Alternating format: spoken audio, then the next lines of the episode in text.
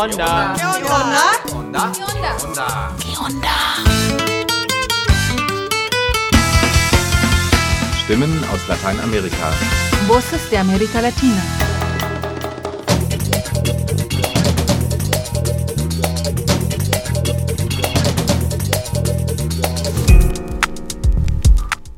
Hallo und willkommen zur Onda Info 573. Antje, Bilou, Markus grüßen euch aus Berlin und Kolumbien.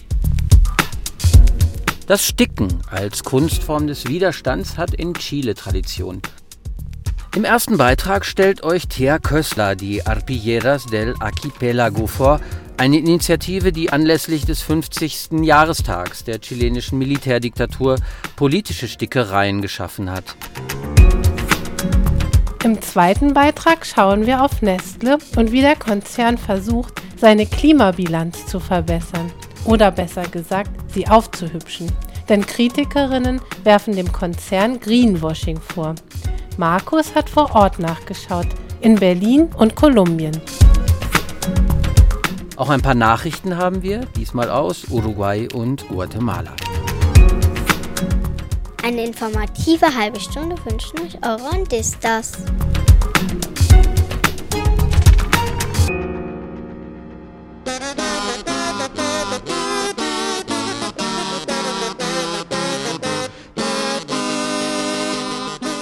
¿Qué sucedió en la semana? ¿Eh? Nach über drei Monaten ohne sauberes Trinkwasser scheint die akute Wasserkrise in der uruguayischen Hauptstadt Montevideo zunächst überwunden. Erleichterung brachten vor allem die Regenfälle Ende August. Nichtsdestotrotz bleibt sauberes Trinkwasser ein kontroverses Thema in Uruguay. Onda fragte mal nach bei Silvia, die in Montevideo lebt. Con la crisis hídrica descubrimos muchas cosas que antes no sabíamos o no estaban presentes. Uns wurde bewusst, wie wenig die Quellen hier geschützt werden. Uns wurde bewusst, wie viel Wasser eigentlich in die Industrie geht. 60 Prozent. Und nur 40 Prozent bleiben für den täglichen Bedarf der Menschen. Durch die Wasserkrise im Sommer kamen viele Themen auf den Tisch, über die vorher nicht gesprochen wurde. Anstatt jedoch die Ursachen dafür zu bekämpfen, treibt die Regierung Maßnahmen voran, die die Situation noch weiter verschlimmern werden. Ein Beispiel dafür ist die teilweise Übertragung der Wasseraufbereitung an private Unternehmen. Im sogenannten Neptun-Projekt dürfen sie Wasser dort entnehmen, wo sie es für am profitabelsten halten. Außerdem wird die Ansiedlung neuer transnationaler Industrien gefördert, die unersättliche Süßwasserkonsumenten sind. Es handelt sich dabei um ein Mega-Rechenzentrum für Google und andere Tech-Giganten sowie die Produktion von grünem Wasserstoff.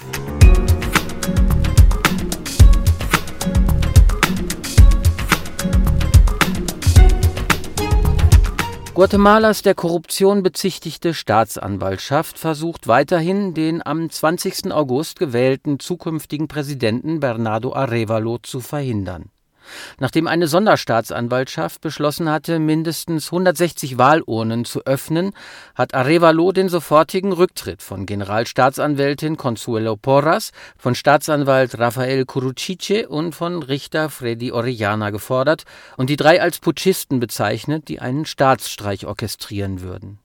Auch die Präsidentin des obersten Wahlrates, Irma Palencia, kritisierte das Vorgehen der Staatsanwaltschaft scharf. Die unter der Obhut des obersten Wahlrates liegende Wahlaufsicht sei durch das Vorgehen kompromittiert worden. Der Staatsanwaltschaft warf sie Amtsmissbrauch und Rechtsbruch vor. Die angesprochene Razzia wurde von Staatsanwalt Rafael Coruchice befehligt. Wie auch Generalstaatsanwältin Porras wird Coruchice von den USA auf einer schwarzen Liste wegen Korruption und Untergrabung der Justiz geführt. Beide gelten als Teil und wirksame Waffe des berüchtigten Paktes der Korrupten, eine Verbindung von Korrupten aus Politik, Justiz, Behörden, Wirtschaft und Militär, die sich seit Jahrzehnten am Staat bereichern und Menschen, die sich dagegen wehren, bedrohen und verfolgen lassen. Seit Bernardo Arevalo im Juni überraschend in die Stichwahl um die Präsidentschaft eingezogen war, haben die Staatsanwaltschaft und Strafrichter in Guatemala versucht, seine Partei, den Movimiento Semilla, zu verbieten. Arevalo wird sein Amt erst am 14. Januar antreten und dann der erste sozialdemokratische Präsident Guatemalas nach dem Ende der Militärdiktatur vor über drei Jahrzehnten sein. Für die nächsten Tage sind in Guatemala Demonstrationen für den Rücktritt von Porras und Coruchiche angekündigt. Arevalo wandte sich erneut an den obersten Gerichtshof, um eine Verfügung gegen die Aktion der Staatsanwaltschaft zu erwirken. Auch international hat das Vorgehen der Justiz gegen das Wahlergebnis für Kritik gesorgt. Sowohl die EU als auch die USA drückten ihre Besorgnis aus und forderten von Guatemala das Wahlergebnis und damit den Wahlsieg Arevalos zu respektieren.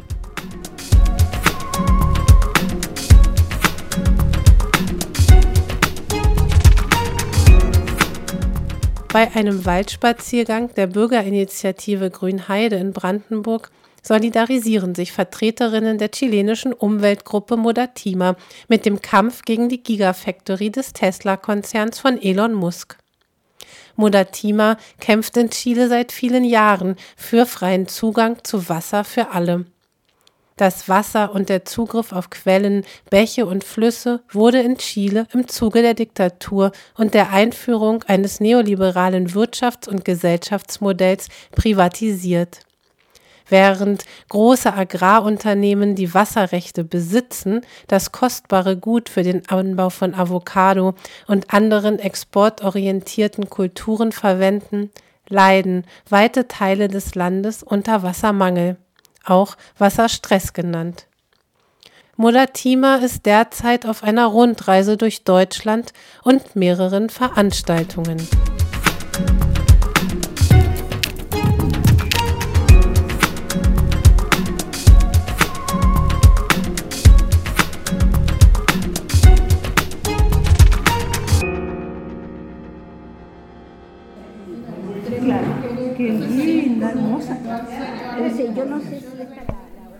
Um einen großen Tisch herum sitzt an diesem Donnerstagnachmittag die Gruppe Apilleras del Archipiélago in der Universität der kleinen Stadt Castro im Süden Chiles.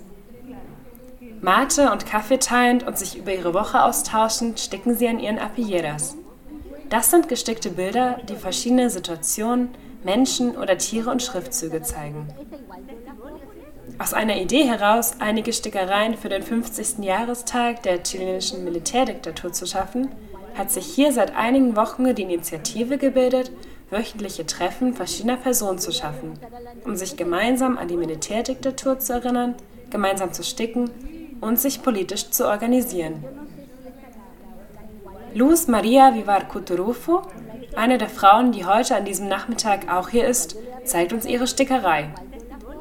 Sie zeigt tanzende und demonstrierende Frauen unter dem Titel Las mujeres no olvidamos el golpe. Democracia en el país, en la casa y en la cama. Wir Frauen vergessen den Putsch nicht. Wir fordern Demokratie im ganzen Land, in den Häusern und in den Betten. Sie erzählt uns, wie es dazu kam. Das ist eine der ersten Stickereien, die ich hier gemacht habe.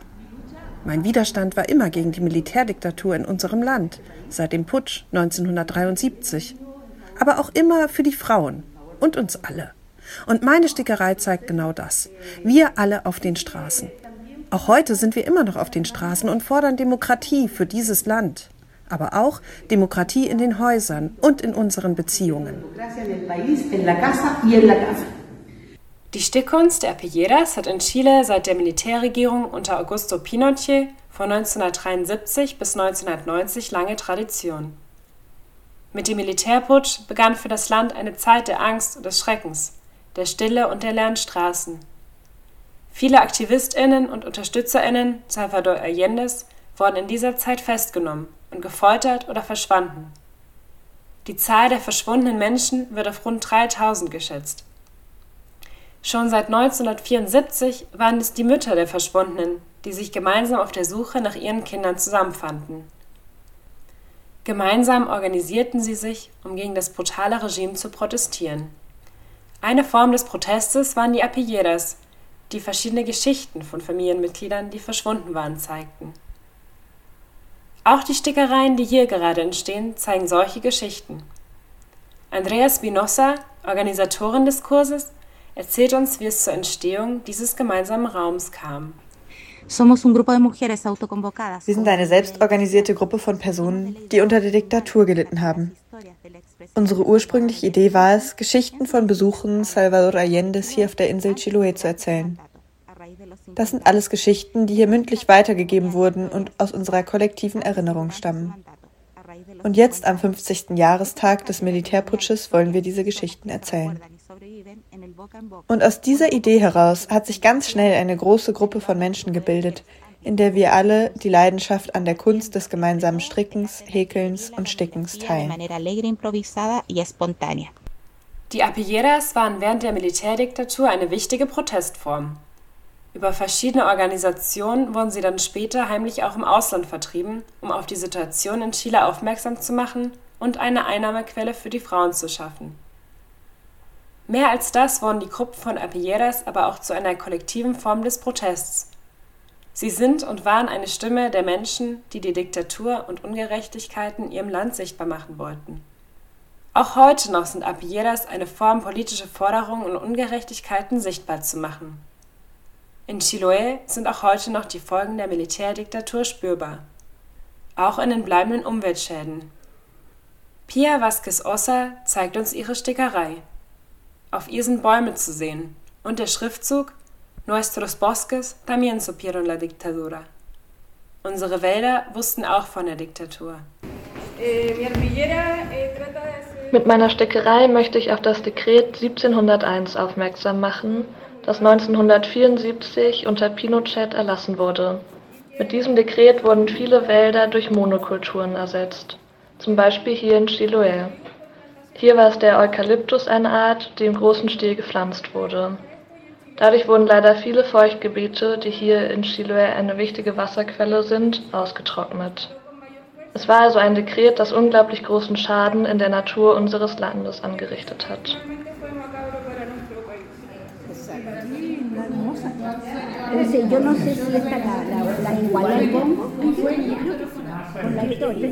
Das wöchentlich stattfindende Treffen ist nach der ganzen Zeit zu einem wichtigen Ort für alle Teilnehmenden geworden. Es ist ein Raum des Austauschs, der Erinnerung und des gemeinsamen Verarbeitens von Erfahrungen der Militärdiktatur.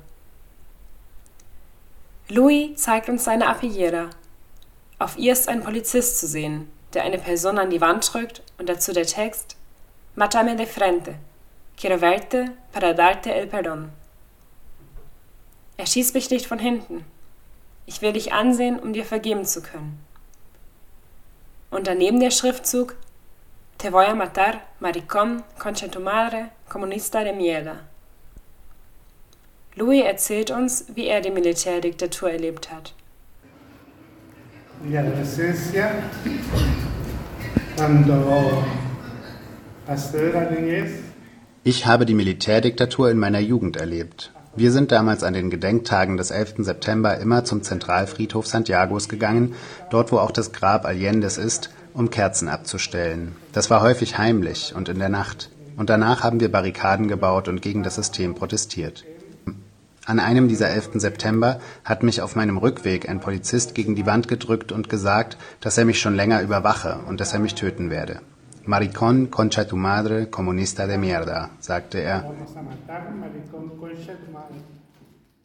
Es waren drei Wörter, die mich mit Stolz erfüllt haben. Maricón, das hat er als Beleidigung genutzt, aber für mich bedeutet es Stolz, Teil der schwulen Community zu sein.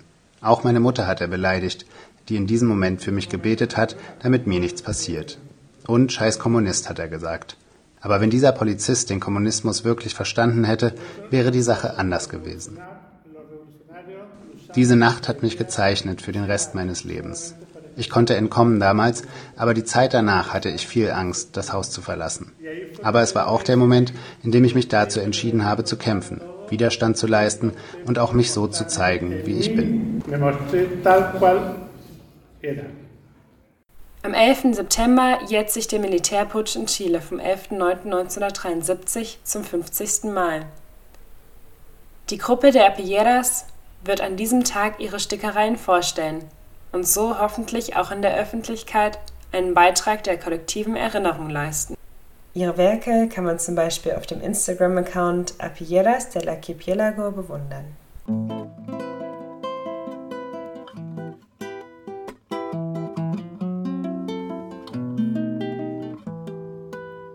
Para tus ojos verdes, amor, de caña verde, para tu piel dorada, mi ser. Dorada. Para ti mi canción bajará la quebrada y ojalá llegue al río donde estás amada y te diga al oído que el cañal se ha secado y se quebraron mis versos de amor para decirte mía. A tajitos de caña llegaste a mi vida. A tajitos de miel endulzaste mi alma. A tajitos de amor te fui queriendo como la caña verde al sol y el pan a la espiga, como la caña verde al sol y el pan y el pan a la espiga.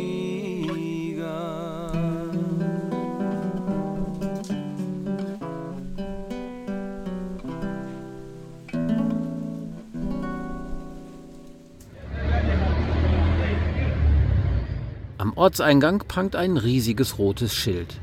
Belén de Umbria, Geburtsort des Nescafé-Plans, steht drauf. Belén de Umbria ist eines der Zentren des kolumbianischen Kaffeeanbaus und scheint fest in der Hand des Schweizer Konzerns Nestlé.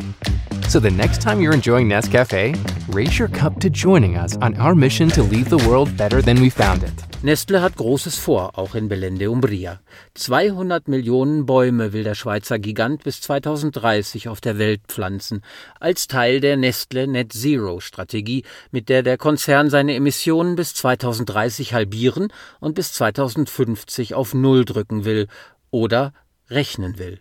Seit 2014 will Nestle allein in Kolumbien fast zwei Millionen Bäume auf Kaffeefeldern gepflanzt und so eine halbe Million Tonnen CO2 aus der Atmosphäre gesogen haben. Das ist bitter nötig. Nestles Klimafußabdruck ist hoch. Nach eigenen Angaben hatte der Konzern im Jahr 2018 quer über seine Produkte knapp 113 Millionen CO2-Äquivalente in die Atmosphäre geblasen. Das ist dreimal so viel wie die Schweiz, Nestles Heimatland. Nestle arbeitet in Kolumbien, auch in Belén de Umbria, mit der kolumbianischen Kaffeeproduzentinnenföderation Fede Café zusammen. Die TechnikerInnen von Fede Café besuchen täglich Fincas, vermitteln Strategien zur Produktivitätssteigerung, zur Schädlingsbekämpfung und werben darüber hinaus aktiv für das Nestle-Programm. Ich würde sagen, es ist ein gutes Projekt. Wir stellen den Bauern hochwertiges Pflanzenmaterial zur Verfügung und bezahlen Geld für die Pflege der Bäume. Sagt die Technikerin, die ihren Namen nicht genannt haben möchte. Im Angebot hat sie Guamo-Bäume, die dem Boden wichtige Nährstoffe liefern und ihn schattig und feucht halten. Dazu eine Zedernart, Walnussbäume und die prächtig gelb blühenden Guayacanes. Endlich werden Bäume gepflanzt und die KaffeebäuerInnen bekommen sogar Geld dazu. 2800 Pesos pro Baum. Für eine mittelgroße 2,5 Hektar Finca macht das in verschiedenen Tranchen 160 Euro. Viel Geld ist das zwar nicht, aber mehr Schatten auf den Kaffeeplantagen hat ja auch noch weitere Vorteile, wie Jimena Pulgarin erklärt. Die 19-Jährige ist in vierter Generation Kaffeebäuerin. Die Familie bewirtschaftet rund 10 Hektar. Die Bäume helfen uns, dass die Sonne nicht so stark auf die Kaffeepflanzungen trifft, dass die Sträucher nicht von den Sonnenstrahlen verbrannt werden. Wenn es Schatten gibt, ist der Reifungsprozess langsamer. Der Zucker ist in den Kaffeetrauben dann konzentrierter, sodass ein besserer Kaffee entsteht. Außerdem bilden sich viel mehr Mikroorganismen im Boden.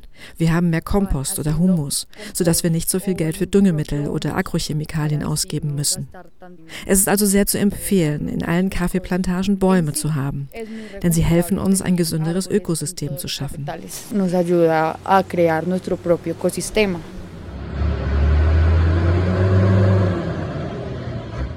Auch auf dem kleinen Platz in Belén de Umbria zwischen Kirche, Stadtverwaltung und Feuerwehr gibt es Bäume zu verschenken. Eine Pickup-Ladung Setzlinge, besser gesagt. Hier ist die holländische Solidaridad Stiftung aktiv, die auch in Deutschland einen Ableger hat. Mauricio Barra, Solidaridads Pressesprecher für die Region, preist die Aktion an. Heute sind wir in Belén de Umbria und verteilen Bäume an alle Kaffeebauern, die Schatten wollen. Das ist ein sehr interessantes Modell, das an den Bedürfnissen des Kaffeekulteurs ausgerichtet ist. Was ist die Stärke von Solidaridad? Wir zahlen für die Bindung von Kohlenstoff. Für jede Tonne absorbierten CO2 zahlen wir 68.000 kolumbianische Pesos. Das wären umgerechnet 15 Euro pro so absorbierter Tonne CO2. Mal kurz gerechnet. Eine mittelgroße Familienfarm von 2,5 Hektar Kaffeepflanzungen würde mit 250 gepflanzten Bäumen pro Jahr etwa 320 Euro erhalten. Deutlich mehr also als von Fede Café und Nestle. Solidaridad lässt über die holländische Rabobank direkt CO2-Zertifikate handeln. Das scheint für die Bauern deutlich lukrativer auszufallen. Dennoch, so einige sehen die Baumgeschenke kritisch. Der Künstler und Kurator Nelson Lopez zum Beispiel. Er ist mittlerweile fast 70 Jahre alt und erinnert sich noch an eine andere Art des Kaffeeanbaus. Pues yo tengo por allá el, el recuerdo de cuando era más o menos niño, pasando a joven. Ich erinnere mich, als ich noch jung war, da gab es Kampagnen im Radio. Es gab da diese Empfehlungen, die die Bauern aufnahmen. Pflanzt Kotora-Kaffee, der braucht keinen Schatten. Früher standen auf allen Kaffeefeldern der Region Guamo-Bäume. Wenn man früher in die Kaffeeberge ging, war es beeindruckend, diesen Blätterteppich zu sehen, der gleichzeitig Feuchtigkeitsspeicher und Dünger war. Mit der Kampagne begannen die Bauern, alle Guamos zu fällen. Und so sind wir hier in der Kaffeeregion da, wo heute die ganze Welt ist. Es gibt kaum noch Wasser, viel weniger Insekten und die Temperaturen steigen derart, derart, dass wir unter dieser Hitze leiden. Dieselbe Kaffeebauernföderation, die heute empfiehlt, massenhaft Bäume zu pflanzen, hatte also vor vier Jahrzehnten mit dafür gesorgt, dass die damals üblichen Bäume von den Kaffeebergen verschwinden. Ich befrage dazu Sibrik Smith im Berliner New Climate Institute, ein Think Tank am Anfang der Schönhauser Allee, der sich mit Klimapolitiken befasst. Hier werden Strategien entwickelt, um das 1,5 Grad Ziel aus dem Pariser Klimaabkommen doch noch einzuhalten. Hier werden aber auch Klimapläne wie der von Nestle unter die Lupe genommen. Das Urteil fällt nicht gut aus. Als ich das erste Mal davon hörte, dachte ich eher, dass diese Art Wiedergutmachung für ihre Fehler in der Vergangenheit ist als ob sie damals etwas falsch gemacht haben und es heute wieder gut machen wollen. Sibrik Smith beschäftigt sich mit Greenwashing, also mit der Praxis von Unternehmen, ihre umwelt- und klimaschädlichen Aktivitäten werbewirksam grün zu rechnen. Auch Nestles Baumprogramm gehört für sie dazu. Lassen Sie es mich von Anfang an klar sagen. Wir brauchen mehr Bäume und wir brauchen mehr Artenvielfalt. Und es ist wirklich gut, dass Nescafé mehr Bäume und auch einheimische Arten pflanzen will. Das Problem besteht darin, dass Nescafé nun behauptet, seine Emissionen mit diesen Bäumen kompensiert oder neutralisiert zu haben. Naja, aber Bäume binden doch einfach mal Kohlenstoff. Warum soll das denn Greenwashing sein? Offsetting is uh Uh. Bei der Kompensation geht es darum, die eigenen Emissionen durch den Kauf von Kompensationsgutschriften auszugleichen. Was wir vor allem tun müssen, ist die weltweiten Emissionen zu reduzieren. Die sind viel zu hoch und die Unternehmen versuchen immer noch, sich dieser Aufgabe zu entziehen, indem sie behaupten, sie hätten ihren Klimafußabdruck kompensiert. Aber warum ist es denn schlecht, in Baumplantagen oder den Schutz von Wäldern zu investieren? Weil das nur etwas bringt, wenn diese Kohlenstoffbindung dauerhaft ist, also für mindestens 100 Jahre. Wir sehen aber, dass das nicht dauerhaft ist. Es gibt jeden Tag Waldbrände und illegalen Holzeinschlag. Und zweitens bräuchten wir etwa drei Planeten. Wenn jedes Unternehmen auf der Welt versuchen würde, seine Emissionen über Baumpflanzungen zu kompensieren.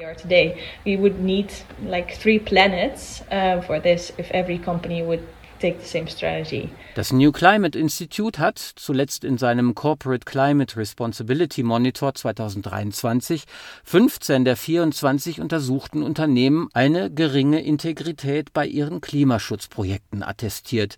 Neben Nestle wurden auch Mercedes-Benz, VW, Amazon und Samsung durchgehend schlecht bewertet. Chevron, Unilever und Nestle wirft das New Climate Institute gar Greenwashing vor. Der Aufwand, mit dem Nestle sein Klimaneutralitätsprogramm, seinen Nescafé-Plan, seine Net-Zero-Strategie bewirbt, ist riesig. Nestles Kaffeekunden auf der ganzen Welt können so leicht den Eindruck gewinnen, ihr Kaffee werde grün und klimaneutral produziert. Dem ist nicht so, bescheinigt das New Climate Institute. Auch ein Blick auf die deutsche Seite der Stiftung Solidaridad, die in Belén de Umbria gerade Bäume verschenkt, listet ein paar fragwürdige Industriepartner. Coca-Cola, den Schweizer Agrochemie-Multi Syngenta, den Bayer-Konzern, seit der Monsanto-Übernahme Glyphosat-Gigant, den kanadischen Goldbergbaukonzern Newmont und erneut Nestle. In Kolumbien steht im Oktober die große Kaffeeernte an. Die Preise sind seit Jahren im Keller, die Kosten für Düngemittel und Pestizide seit Corona hoch. Ein bisschen Geld für gepflanzte Bäume, für viele Bauern klingt das interessant. Zunächst auch für Jimena Pulgarin. Wir haben zuerst darüber nachgedacht, teilzunehmen. Aber bei diesen Projekten von Solidaridad oder der Kaffeeproduzentinnenföderation zahlen sie nicht für bestehende, sondern nur für neu angepflanzte Bäume. Am Anfang haben sie gesagt, dass mit jedem neuen Baum CO2 gebunden wird. Aber dann hat man uns in einem Vortrag gesagt, dass die Zahlungen erst erfolgen, wenn die Bäume fünf Meter hoch sind por lo que esos los, el satélite no los hallaba. Daher klappt es mit den Zahlungen vor Ort auch nicht so wie erhofft. Jimena hat ohnehin einen anderen Ansatz für eine zukunftsfähige, klimabewusste Kaffeewirtschaft. Meine Vision ist eine klimatisch intelligente Landwirtschaft. Das bedeutet eine regionaltypische Wiederaufforstung. Und nicht auf kommerzielle Massenvermarktung zu setzen, sondern auf die Produktion von Spezialitätenkaffees mit Direktvermarktung. Das ist das, was ich erreichen will und was ich auch unseren Kundinnen, den Verbraucherinnen mitgeben will. Und das ist Jimenas Rat an die Kaffeegenießerinnen in Deutschland. Fair gehandelten Kaffee möglichst direkt von den Kaffeebäuerinnen zu kaufen, nicht den Massenkaffee der großen Hersteller wie Nestlé. Denn die Konzerne tun längst nicht so viel für das Klima und die Kaffeefamilien, wie sie in ihrer Werbung versprechen.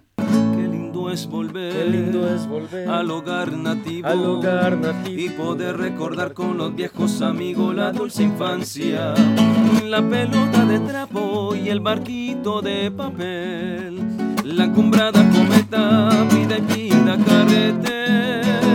He vuelto a escuchar, he vuelto a escuchar la voz del riachuelo, la voz del riachuelo y la mirla que canta en la copa florida de la raya y en la torre del pueblo campanitas que endulzaron el cielo con la nota de mi cantar. Das war das Onder Info 573.